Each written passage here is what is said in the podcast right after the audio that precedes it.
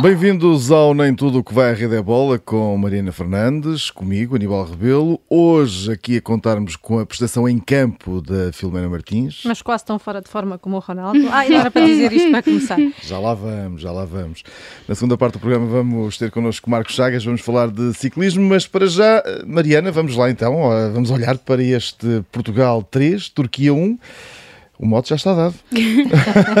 está dado. Eu, eu, eu, acho que esta questão do Ronaldo resolve-se muito facilmente, não é? Que é dizemos todos Resolvia. que. É o... Sim, não dizemos todos que é o maior problema uh, da seleção e se for preciso estamos empatados com a Macedónia 0-0 e ele marca um gol e, e para a semana estamos aqui a dizer que é o herói. Marca 3. Marca 3 hum. e estamos a dizer que é o herói. Portanto, é sempre muito relativo. Eh, eu disse, e estava aqui a, a fazer o jogo ao lado da Filomena e disse, e, e repito, foi a, a, pior de todas as que eu me lembro, foi a pior exibição que eu vi Cristiano Ronaldo fazer uh, desde que me lembro mesmo. Mas foi... se tivesse marcado aquele gol no final, é. se calhar nós estávamos a dizer dois, o. Ou dois, é, é, sempre essa a questão, não é? Mas eh, pronto.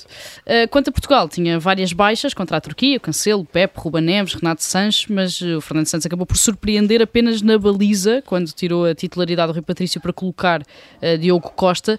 No fim, a Seleção Nacional ganhou essencialmente graças aos golos que marcou na primeira parte, onde o Otávio demonstrou novamente que é uma adição importantíssima a esta equipa, principalmente no meio campo, na transição ofensiva, e o Diogo Jota também deixou claro que é dos melhores do mundo atualmente a jogar de cabeça mas não é possível esquecer aquela tremideira da segunda parte, porque Portugal entrou em campo depois do intervalo a querer baixar o ritmo, quebrar a intensidade, controlar com bola, uh, não conseguiu marcar o terceiro gol e acabou entrou por sofrer. o William para segurar o resultado. Exato, entrou o William para segurar e uh, acabou por sofrer num, num, lance que demonstrou uma enorme passividade defensiva e acabou também por ter sorte, não é? Já a sorte a que sorte. nos acompanha, que parece que tinha fugido, mas pelos vistos ainda anda aí com uh, o falhanço. Santos, Santos. Eu repito o que disse aqui, não é? Ele nasceu com o rabo virado para a lua. É verdade. Com o falhanço do Burak Ilmaz, não é? Que falhou um penalti ah, a 5 minutos do fim quando poderia ter feito o empate contra a Macedónia do Norte, já amanhã.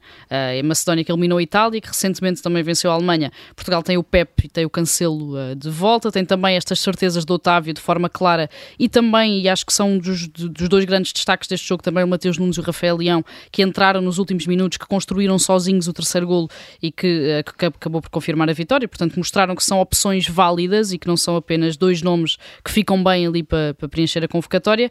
Em resumo, Portugal está no 90 minutos de carimbar o apuramento para o Mundial do Qatar e para prolongar um registro de qualificações consecutivas eh, para fases finais que começou já no Euro 2000, portanto há 22 anos que Portugal se qualifica de forma consecutiva para todas as fases finais de Mundiais ou de Europeus. E, e cá estaremos na próxima semana a falar sobre essa qualificação, uhum. então a falar sobre o futuro. De falar sobre Macedónias. E selecionadores. Bom, Filomena, já estamos com saudades do Campeonato Nacional. Então não. Uh, e, começa já na sexta-feira, não é? Portanto, não teremos muito tempo para recuperar depois da Macedónia ou para festejar uh, a qualificação 20, 20 anos seguidos. Uh, mas eu diria que não começa muito bem esta sexta-feira porque o Benfica vai, há sempre complicada deslocação que é Braga, não é? Vai ao estádio do Braga, com muitos jogadores do plantel ainda nas seleções, ou virem das seleções, ou seja, sempre, fica sempre aquela complicação de estarem muitos jogadores a virem de fora e a juntarem-se ali à pressa. Um, e, portanto, este jogo do, do, do Benfica uh, em Braga pode ser mais um jogo complicado para Nelson Veríssimo. Depois o Sporting recebe o Passo de Ferreira no domingo. Um, se ganhar, chega aos 70 pontos que tinha nesta altura na temporada passada, no entanto, está a 6 do Porto, que só joga na segunda, uh, recebe o Santa Clara. Um, é verdade que os, os açorianos uh, venceram o Sporting e o Porto na taça da Liga. Uh, aliás, deixaram o, o, uh, o, Porto fora da Final Four da taça da Liga, mas não parece que haja aqui nem grandes complicações para o Sporting, nem grandes complicações para o Porto, vai, deve, deve ficar tudo na mesma, diria eu, se tivesse que apostar. No entanto, eu acho que a surpresa, quer para o Porto, quer para o Sporting, que se houver surpresas até ao final do campeonato, uh, virá de um destes clubes pequenos. Portanto, nada se pode dar por garantido. Nas contas vai ser mesmo mais difícil a vida para o lado ali do, dos jogadores da luz. lá em cima em Braga as coisas também não estão bem e precisam Pronto. de vencer. E vamos então agora às nossas cartas. Começamos já, Mariana, a abrir as hostilidades. Vamos falar de ciclismo. Em destaque aqui o João Almeida, é a tua, o teu as. Foi impressionante. É, é o nosso as de hoje. O resumo disto é que podia ter sido muito melhor e continua a ser muito bom. Uh, o João Almeida ficou no terceiro lugar da volta à Catalunha, portanto, uh, alcançou o primeiro pódio na World Tour com a Emirates, com a nova equipa, e o terceiro a nível pessoal, portanto, depois do terceiro lugar nos Emirados e da vitória na volta à Polónia. A dada altura, no final da semana passada, parecia quase certo que o João ia ganhar a volta à Catalunha. Ele teve uma das melhores, se não até a melhor exibição do ano na quarta etapa, ganhou quase sozinho, sem, sem apoio, ficou com o melhor tempo do líder, que na altura era ainda o Nairo Quintana, e agarrou a liderança no dia seguinte com um segundo que ganhou uh, num sprint intermédio, apesar de ter chegado uh, integrado no pelotão, e depois caiu para terceiro no sábado, de forma até algo surpreendente, com uma fuga de 130 km do Carapaz e do Iguita, e depois já não conseguiu melhorar este resultado na última etapa, no domingo. Andou com... ali à frente, não é? Andou à frente, mas já não conseguiu, a verdade é que já não conseguiu mudar nada ali na última etapa, e uh, com a vitória então depois na volta à Catalunha a cair mesmo para o Iguita, principalmente graças a essa uh, fuga impressionante de 130 km no sábado. Apesar de ter deixado fugir a vitória nestas últimas duas etapas, o João voltou a mostrar essencialmente três coisas que o tornam nesta altura uma das grandes certezas óbvias do desporto português. Mostrou que já não somos mesmo os únicos a acreditar na qualidade que tem, porque a forma como o Emirates o lança uh, demonstra total confiança na, na, ideia de que pode sempre ganhar etapas e que pode sempre lutar pelos primeiros lugares da classificação. Eu achei que ele ontem podia ganhar a etapa. Ele andou a puxar, a puxar na última, na última volta quase. Exato, é, é, sempre essa ideia, ou seja, até ao fim, até ao fim das etapas, até ao fim das provas, parece sempre que, que o João pode ainda lá chegar.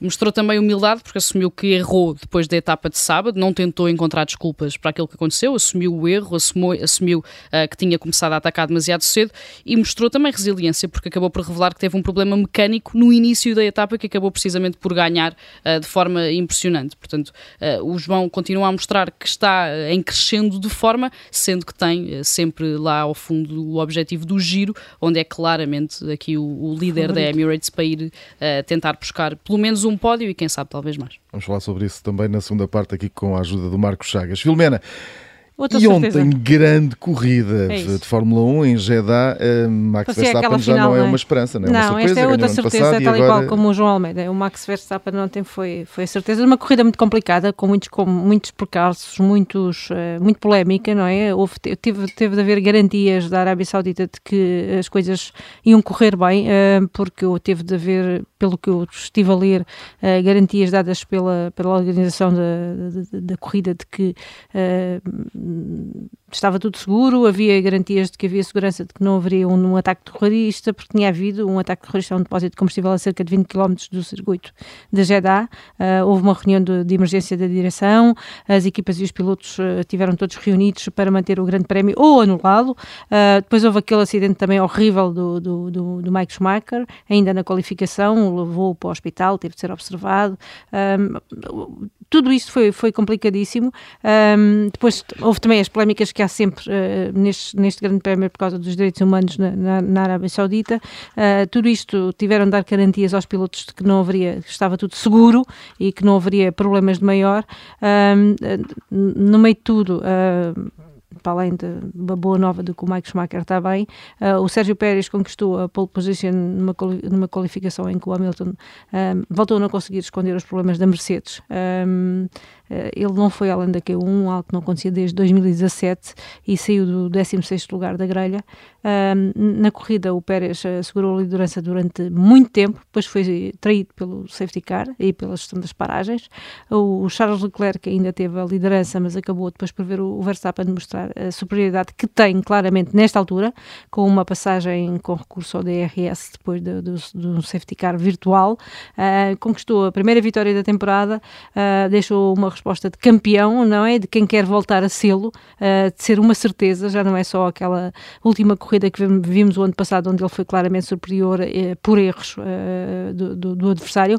ele é claramente um campeão a, a, a conduzir e pelo meio a, a, Ferrari também voltou a dizer presente e pôs o Leclerc e também o Carlos Sainz no, pódio e portanto é claramente a, equipa a ter em conta este ano, enquanto o Hamilton caiu para o décimo lugar. Portanto aqui estão claramente definidas se era preciso perceber, está definido o xadrez do que pode ser a, a Fórmula 1 este ano. Com a Ferrari em grande destaque, a Mercedes aqui a procurar soluções e vai ter que as encontrar vai rapidamente. encontrar. E, e, aqui os dois pilotos uh, da, da, Red Bull uh, também em grande destaque uh, nesta, nesta segunda etapa. E agora vamos aos vossos jokers. Filomena, o teu. É, é, o meu? É, vamos, vamos, vamos já ao Keller Navas. Vais-me explicar Vou... porquê. Vou por causa da guerra, não é? Isto, neste momento, por causa da guerra, hum, há muita coisa que se pode dizer de alguns jogadores.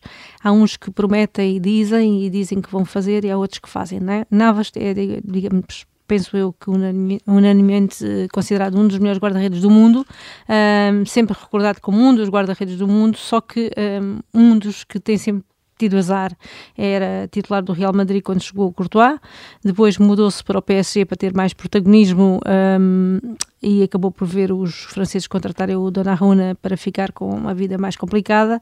Ainda assim, ele tem, digamos assim, eu diria praticamente a simpatia de todo o universo do futebol e nos últimos dias mostrou porque através da melhor defesa se calhar da sua carreira, porque mesmo na Costa Rica, onde ele está ao serviço da seleção, ele abriu a porta de casa a 30 refugiados uh, ucranianos que foram incluídos numa caravana humanitária que foi de Barcelona até à Ucrânia e ofereceu alojamento temporário em Paris.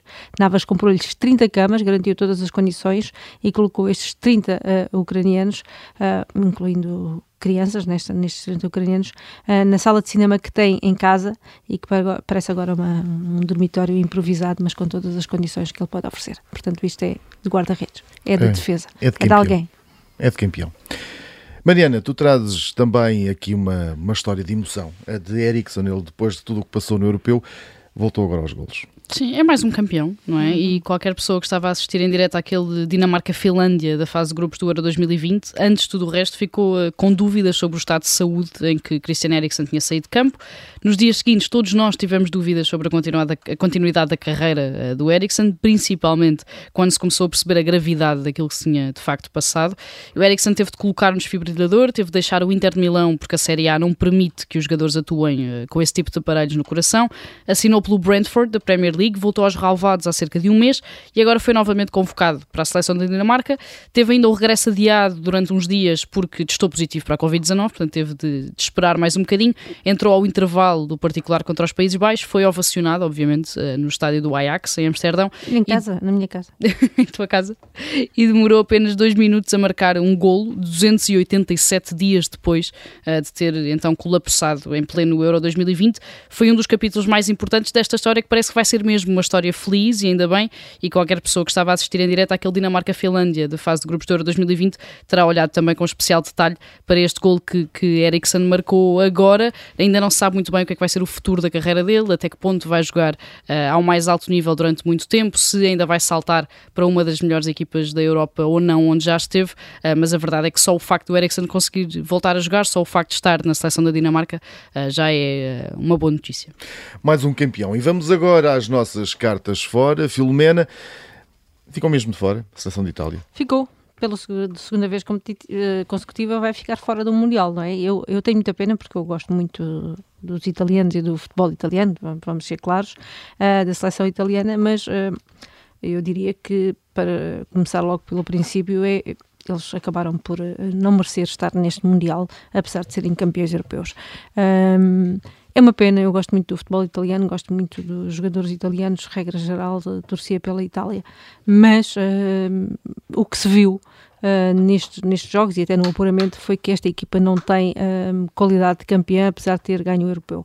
Um, eu diria que foi, uma, foi a grande surpresa do playoff da seleção mundial do Qatar um, e só não foi o maior escândalo uh, porque eles já não tinham estado na Rússia. Uh, eu acho que é uma das principais, eh, dos principais eh, sei lá, equipas, uh, diria eu, que continuam a não conseguir mostrar uma consistência. Não, esta equipa do, do Mancini, uh, que em julho foi campeã europeia a derrotar a Inglaterra na, em Wembley, uh, perdeu agora com a Macedónia do Norte com um golo marcado já nos descontos e, e tem um, um registro ina, inacreditável de duro. Entrou no peito feito. Não sei se é só isso. Há ali uma inconsistência tão grande. É, é, são duas ausências consecutivas de mundiais e um europeu conquistado pelo meio. Quer dizer, isto, isto, isto em quatro anos não faz, não faz muito sentido, não é? Um, por muito que se, que se, possa falar do jogo com a Macedónia, em que aquilo é inacreditável o que acontece, não é? A bola não entra, a, bola, a Macedónia tem uma oportunidade e marca já nos 92 minutos. Portanto, isto é tudo um, um isto é futebol, como se costuma dizer, mas não é. Um, e, e, não pode ser por este jogo que se vai avaliar a Itália. Mas a verdade é que este, esta equipa da Itália, do Mancini, eh, não reage bem à pressão. Eh, eh, na final do, do, do Euro 2000, 2020 teve um contexto muito, muito específico por ter ido a penaltis, mas não é uma equipa de futuro fez 32 remates, só acertou 5 vezes na baliza e não faz um único golo. Portanto, isto não é uma equipa que possa estar numa, numa, num campeonato do mundo. Eu, eu diria antes deste jogo que se nós uh, jogássemos agora amanhã com, com a Itália, uh, eu, eu se tivesse de fazer uma aposta, achava que nós estávamos em inferioridade, de, de, era 60-40 para os italianos, mas depois de ver o jogo com, com, os macedónios, mesmo que a Itália ganhasse, invertia as coisas, já dizia que era 60 para nós, 40% para os italianos. Ah, e a verdade é que eles perderam e nós temos toda a sorte do mundo e vamos jogar, sendo claramente favoritos com a Macedónia, sendo que nos pode acontecer a mesma coisa que aconteceu aos italianos. Espero que não, está. vou bater na madeira. Isto não é madeira, lá é de plástico, está, arranja lá, lá em qualquer coisa de madeira, só favor. Mariana, tu trazes-nos também uma carta fora, mas é uma carta diferente, a Ashley Barty, que se retira do ténis. Sim, é uma carta fora um bocadinho diferente daquelas que costumamos apresentar, não é? Porque é uma carta fora literal e aproveitamos aqui essa, essa expressão para, para falar da, da Ash Barty, que acabou a carreira uh, e num resumo muito rápido, a Ashley Barty tem 25 anos, já ganhou o Open da Austrália, Wimbledon, Roland Garros, era a número 1 do ranking WTA e o grande nome do futuro do ténis feminino uh, nesta altura. Ora, no meio de tudo isto, em cima de tudo isto, decidiu acabar a carreira, deixar o desporto e dedicar-se à vida pessoal, à família e a todos os sonhos que tem por realizar e que deixou em stand-by ao longo deste tempo devido ao ténis.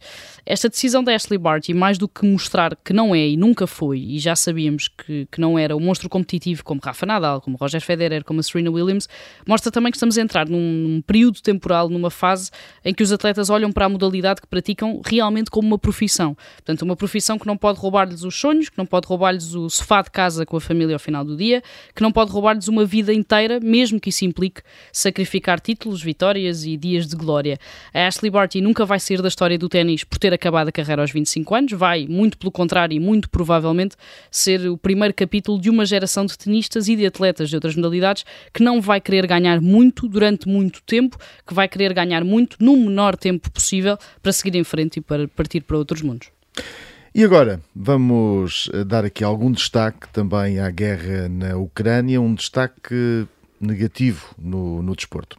E vamos começar aqui com uma história daquelas que não gostamos muito de, de contar. Filomena, vamos falar aqui da jovem Kátia Dianchenko. A Kátia uh, provavelmente é uma das histórias uh, mais tristes e dramáticas dos últimos dias envolver o desporto e a guerra na Ucrânia, uh, que tem um mês uh, e também das mais difíceis de contar. A Katia Diatchenko tinha 11 anos, era tida como a próxima grande estrela da ginástica rítmica ucraniana, tinha vários títulos nacionais no próprio escalão. Ela morreu na semana passada depois da casa onde vivia em Mariupol, uma das cidades mais fustigadas pela guerra, onde, de onde saem todos os dias histórias absolutamente inacreditáveis. Uma delas foi contada pelos dois médicos que o Pedro Jorge Castro e o João Perfiro entrevistaram um, em Kiev depois de terem fugido de Mariupol ter sido atingida por um míssil russo. O pai da Kátia uh, morreu, a mãe e o irmão sobreviveram, um, mas a invasão Rússia da Ucrânia roubou ao mundo provavelmente uma futura campeã europeia, campeã mundial e campeã olímpica, mas sobretudo roubou mais uma criança. É mais uma das muitas histórias tristes. Mariana, tu trazes aqui uma, uma, outra história também ligada a esta guerra, de quem abandonou tudo também para defender a Ucrânia. Estamos aqui a falar do Vasily Lomachenko. Sim, o Lomachenko tem 34 eh, anos, é bicampeão olímpico, bicampeão mundial e campeão europeu e acaba por ser também um dos exemplos por excelência daquilo que tem sido a resistência uh, do povo ucraniano à invasão. Ele foi protagonista de uma rara exceção atribuída pelo governo ucraniano, portanto, como sabemos, todos os homens com mais de 18 anos estão impedidos de sair do país porque têm de ficar a combater, mas a verdade é que ele ficou isento de integrar o exército para, para combater, houve um promotor que intercedeu por ele, portanto, ele tinha esta autorização especial que permitia que deixasse a Ucrânia neste período período para lutar por três títulos mundiais de pesos leves contra o George Cambosos. Estava tudo acertado para o combate, o Lomachenko parecia ter tudo aquilo que podia pedir a nível desportivo, mas voltou atrás uh, com esta decisão e acabou por escolher ficar na Ucrânia, ficar a combater contra os russos, abdicando dos títulos mundiais e deixando a carreira em pausa para defender o próprio país.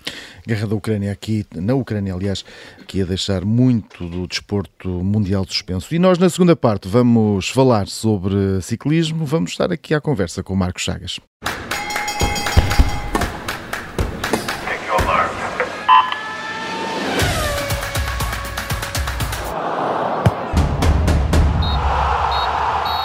Vamos lá falar de ciclismo. Marcos Chagas, antes de mais, obrigado por esta disponibilidade. Vamos começar, é prazer, Olá, vamos começar aqui a falar de, sobre o João Almeida, eh, este ciclista das Caldas da Rainha que esteve em grande destaque na, na Volta à Catalunha, já falamos sobre ele eh, aqui no programa de hoje. Ora, terminou em terceiro lugar, está dentro das expectativas este resultado ou esperava-se mais? Bom, temos que considerar que é sempre um excelente resultado.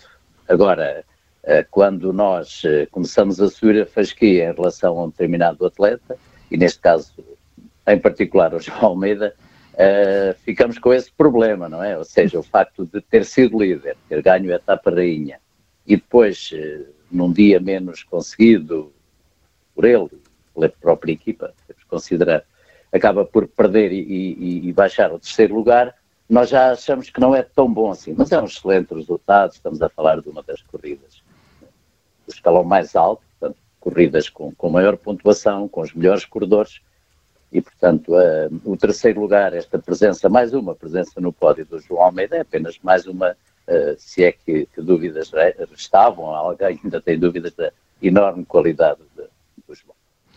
O Marco, o João agora na, na nova equipa, na Emirates, uh, o que é que se pode esperar dele? O que é que a Emirates lhe pode dar que a anterior equipa não, não podia? Há uma coisa que lhe dá e que a anterior equipa não podia. É, o contrato que ele fez. e, portanto, quando, quando nós uh, abordamos as coisas de uma forma muito, muito, clara e muito, muito direta, temos que começar por aí. Depois, se me questionar em relação à parte esportiva, eu também espero que a, que a equipa dos Emirates dê ao João Almeida as condições para ele ter, em determinados momentos da, da sua carreira, até porque tem, tem um contrato longo com a, com a formação, que ele vai, pela, pela, pela qualidade que tem, pelo estatuto que já tem, uh, que o João tenha também em seu redor um grupo, nem sempre será, se calhar, o melhor, mas que tenha um grupo que o apoie, que lhe dê as condições para ele mais vezes poder ganhar. O João acaba aqui por ficar na mesma equipa do, do Tadej Pogacar, não é? que já ganhou duas vezes o Tour. Ele já falou muito uh, sobre isto, sobre o facto de, de, ser sempre um bocadinho estranho, porque o Pogacar tem a mesma idade que ele uh, e já é o que é, não é? Portanto, é sempre um bocadinho relativo, mas eh, é, é, muito bom para o João nesta altura estar ao lado daquele que é considerado o melhor do mundo e estar cada vez mais a coabitar contra, com os melhores nesta altura. Sim, ele já coabitava com os melhores. Ele fazia parte, como sabem, até o ano passado, da equipa que mais ganha ao longo de cada temporada, eh, e é assim de há uns anos esta parte. Uh, só que nós conhecemos o historial e conhecemos também a, a, tradição, vamos dizer assim, da equipa belga da, da Quick Step, que é dessa que eu estou a falar, naturalmente, uhum. e sabíamos também que, mais tarde ou mais cedo, até pelos resultados que o João felizmente tinha, vinha acumulando, que dificilmente a equipa belga lhe conseguiria corresponder com o contrato que o João e, o, e os empresários, naturalmente, pretendiam para ele. E, portanto, uh, foi com naturalidade que ele rumou a esta equipa, como podia ter rumado a outra. Mas uh, o problema de coabitar e de, e de aprender, por um lado, é verdade que é sempre uma aprendizagem, por outro, também não é menos verdade que tem uh, na equipa aquele que é o melhor corredor, provavelmente, do mundo da atualidade, pelo menos é assim que nós, que nós o vemos, não é? Não, não há volta a dar. Mas eu acho que isso se, se passaria em qualquer outra formação, não é fácil uh, estar sempre uh, uh, rodeado de, uma, de um grupo, neste caso de um grupo, em favor de um, de um só corredor. É verdade que a, que a equipa dos Emirates tem realmente uma série de opções, o João faz parte delas, tem, tem as coisas estruturadas para ele ser o líder da, da equipa na volta à Itália, uh, com o Pogacar a estar na volta à França, claro, de, já uhum. vem duas vitórias seguidas, tentará com certeza voltar a ganhar. uh, e depois uh, sobra, falamos das três grandes voltas, uhum. sobra a volta à Espanha e depois logo se verá. Mas não, não eu, eu não vou muito por aí, acho que o João tem, se calhar teve um problema, que é, que é uma coisa que acontece, não é? O facto de, ter, de, estar numa, num momento em que ele, com a, ter a idade que tem, com o facto de ter aqui uh, esta qualidade toda, encontra também no pelotão internacional, na atualidade, um conjunto de corredores da idade dele, alguns até mais novos, que são realmente também muito bons. Exato. E, e este Giro de Itália é, é, é, diria eu, uma prova de fogo para o João, não é? Porque é a grande oportunidade para ele dar o salto e passar de, de, de promessa à certeza absoluta. Não, não, não ficarão dúvidas nenhumas do, do que ele será se, se no Giro chegar ao pódio ou à vitória é sempre muito é sempre muito complicado dizer isso. Eu acho que o João já tem, eh, volto a dizer o que há pouco já tem, por, por, por, por, pelas demonstrações que já fez e pela qualidade que é inquestionável, o João já faz parte dos melhores corredores do mundo da atualidade. Isso aí. Diríamos o, o quê? Top 10?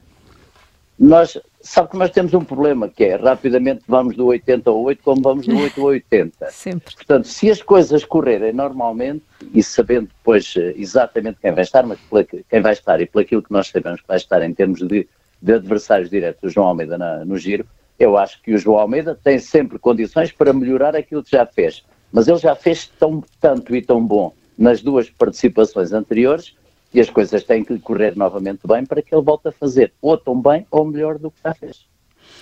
A verdade é que o João esteve aqui connosco há alguns meses, no final do ano passado, e explicou que entra num modo competitivo de, de, grande concentração quando está em prova, como é óbvio, mas acredita que essa pode ser a grande diferença dele para os outros, ou seja, que a capacidade mental que ele já tem, com apenas 23 anos, com uma carreira tão curta, pode fazer a diferença no momento uh, das grandes decisões.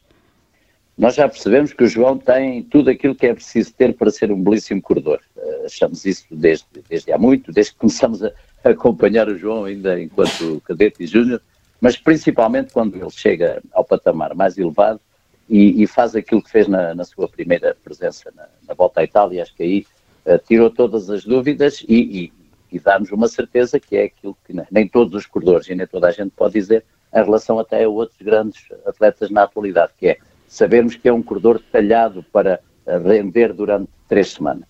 E se não tiver nenhum problema, o João estará este ano muito bem no Volta à Itália, como estará no próximo ano na Volta à França, pelo que, que me é dado saber e pelo que tive a oportunidade de falar até com o João também. Essa é a sua intenção, no próximo ano estar no Tour, uh, e portanto ele estará sempre entre os melhores. Agora, se estará como líder, se estará, estará noutras funções, é evidente que uh, lá está, ele tem que se adaptar também àquilo que é a equipa onde se encontra, com a qual fez um, toda a gente diz, um excelente contrato, e eu Acredito que sim, senão não teria, não teria saído onde estava.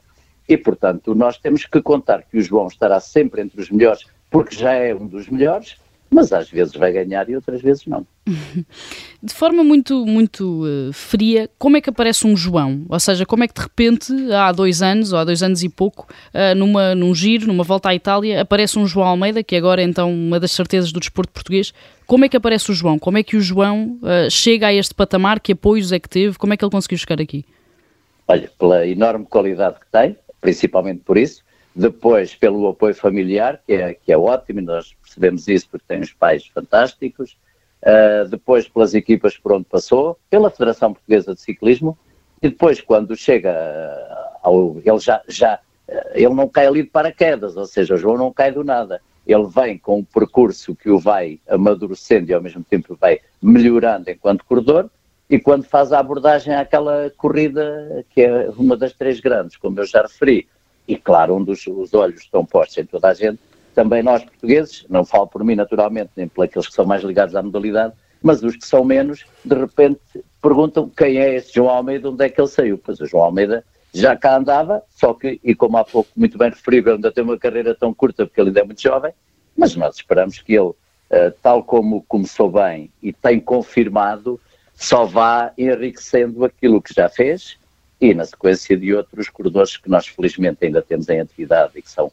do melhor que existe em Portugal e no mundo e que são portugueses, uns que estão lá fora, outros que também não são uh, de menos, mas que estão no nosso país, enfim, mas que alguns deles provavelmente também rumarão às melhores equipas uh, internacionais. Portanto, este é, um, este é um percurso de um, de um atleta que tem qualidade, e o caso do João é, é simples de explicar. Tem qualidade, tem uma excelente cabeça, teve um bom apoio, tem coisas a melhorar? Tem, tem, e ele sabe isso tão bem ou melhor que qualquer de nós, e portanto, mas vai certamente trabalhar para melhorar esses uh, pequenos uh, defeitos que o João ainda tem em corrida. Vamos falar desses que estava a falar, olhando para o, para o, para o resto do pelotão mundial, há, há mais portugueses, um, o Ruben Guerreiro, o Rui Costa, o Ivo o Oliveira, o Rui Oliveira, o Nelson Oliveira, tantos Oliveiras aqui, o André Carvalho. Um, podemos esperar alguma surpresa de algum deles?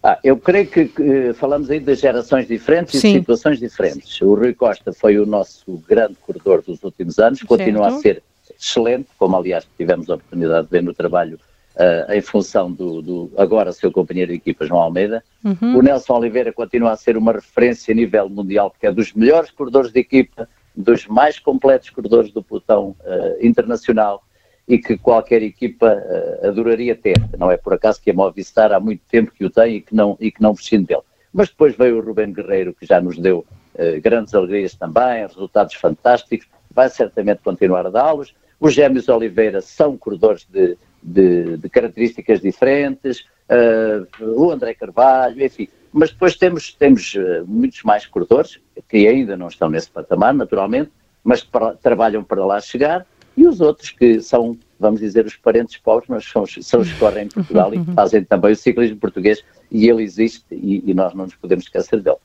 O, o, ciclismo português, precisamente, tem nesta altura essa geração de enorme qualidade, não é? Portanto, não só com o João, com os irmãos Oliveira, com o próprio Ruben Guerreiro. Como é que se explica isto? Ou seja, tem tudo a ver com investimento, tem tudo a ver com preparação, com uh, um trabalho muito positivo da Federação para criar esta geração de forma uh, prolongada e sustentada?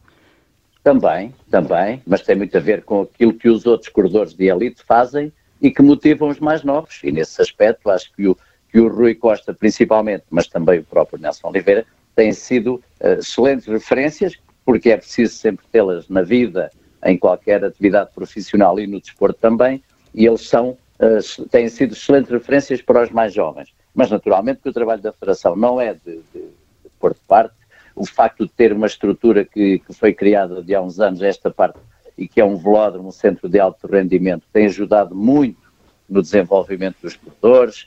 Já temos campeões da Europa, campeões do mundo, temos uma corredora também, que é a Maria Martins, uhum. de enorme qualidade na e pista, que já é? está é? também e na pista e na estrada. Ainda esta semana conseguiu ser a uh, quinta classificada de uma das clássicas uh, uh, da Bélgica a nível Sim. internacional. Portanto, tudo isso tem, tem um pouco de, de todas essas, de todos esses condimentos, mas eu tenho, continuo a pensar que nós temos ainda matéria-prima jovens que vão também surgir e que vão, e que vão também eles ser conhecidos do grande público e ainda não são. O, o Marco estava há pouco a falar que o, que o João, depois do giro este ano, pode virar-se para o Tour no próximo ano. Há sim uma grande diferença, uh, além obviamente do Tour ter mais peso de nome do que o Giro, entre as duas provas em termos competitivos, em termos de, de terreno? São duas corridas muito difíceis. Aliás, as três grandes voltas são muito difíceis. São três semanas, uh, mete pelo meio ali dois dias de descanso, mas a dureza está lá. Em qualquer dos países há montanhas, em qualquer dos países há ou calor extremo, ou chuva, ou frio, ou ventos, que é das coisas mais importantes e mais, Sim, complicadas, mais complicadas, para a vida de um, de um corredor de bicicleta. Portanto, aqui o que faz a grande diferença do Tour para as outras é que o Tour é o Tour. E o peso, a importância, a influência que tem o resultado no Tour, uh, e nós felizmente já tivemos uns quantos uhum. portugueses que conseguiram ao longo da história uh, ganhar etapas no Tour, tem um peso bem diferente, essa que é a realidade. Enfim, os números não enganam, uh, a dimensão em termos de audiências, em termos de acompanhamento mediático, ainda, tudo, tudo o que envolve o Tour não tem comparação com qualquer das outras corridas.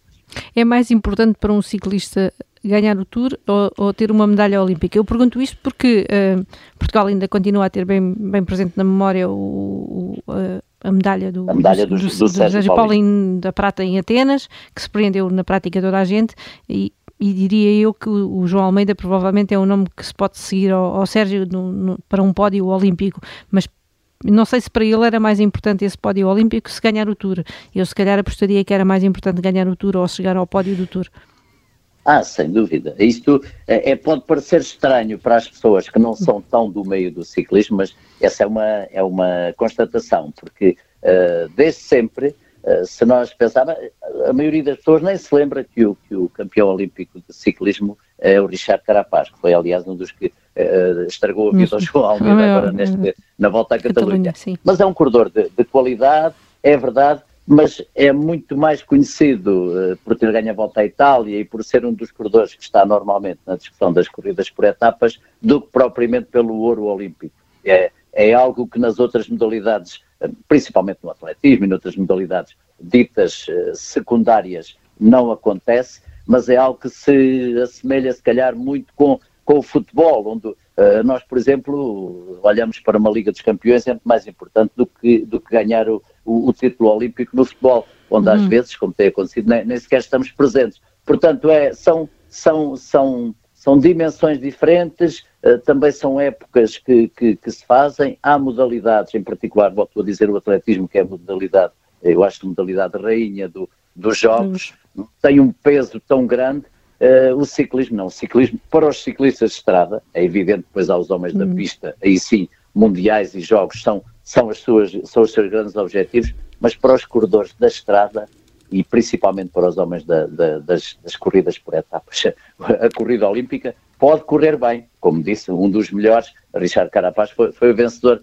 da, da última edição, mas nem sempre é assim e, e volto a dizer, apesar do enorme uh, orgulho e prestígio que foi para, para o Sérgio Paulinho, para nós portugueses, para mim pessoalmente estava a acompanhar essa corrida uh, para a RTP, foi, foi daqueles momentos marcantes e que mais me, me, me, vai guardar, me faz guardar durante toda a minha vida, não tem uh, o peso que realmente uma grande corrida, um pódio, como referiu, já não é ganhar, é principalmente um, um pódio, pódio como nós já, já tivemos. Exatamente, nós tivemos a oportunidade por duas vezes com o saudoso Joaquim. Sim, Joaquim.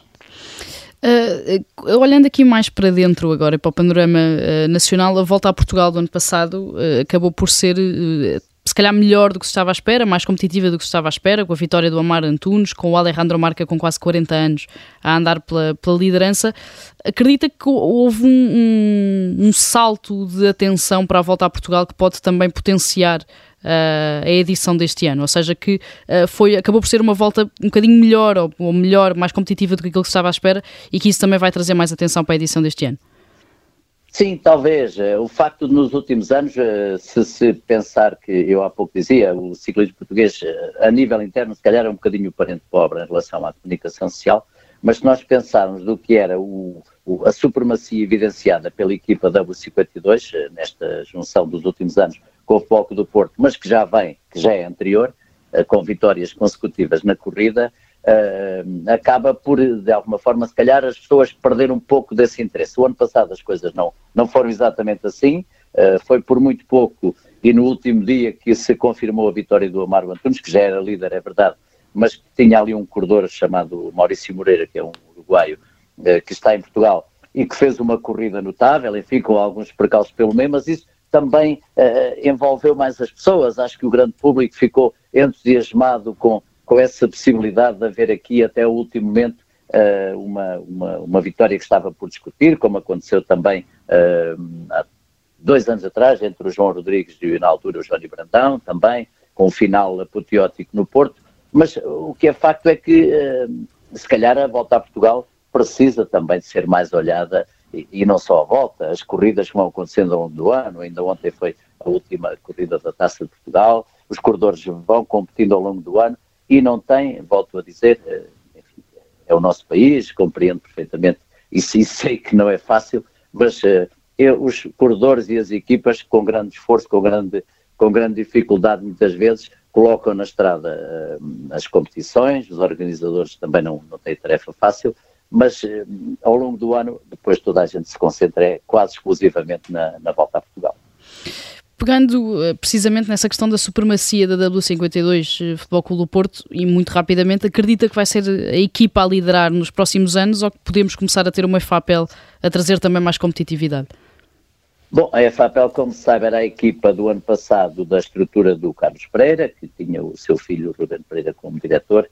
Essa estrutura deixou de ter essa designação, passou a ter outros patrocinadores. A FAPEL continua a existir, mas noutro projeto, agora liderado pelo, pelo José Azevedo, que, que regressa a Portugal depois também de muitos anos como ao mais alto nível, tanto quanto corredor, quanto depois de diretor desportivo das, das melhores equipas do mundo.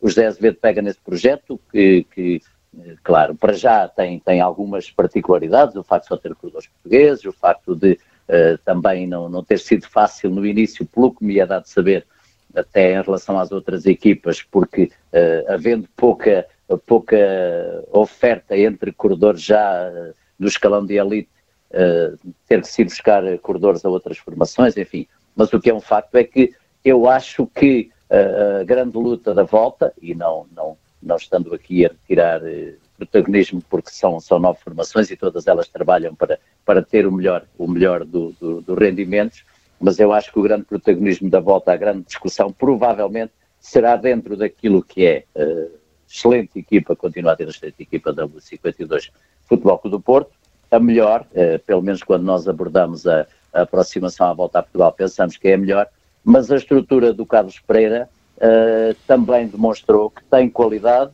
uh, tem belíssimos corredores para, para, para enfrentar uma volta a Portugal que certamente será dura, ainda não sabemos o percurso, mas certamente será dura. E, e, e portanto, vamos ficar todos expectantes em relação àquilo que, a, que essa volta nos vai, nos vai dar. Marco, para acabar, o Marco acha que o ciclismo já está completamente limpo do estigma do doping ou ainda continuará marcado para sempre por esse estigma que, que durante alguns anos o marcou?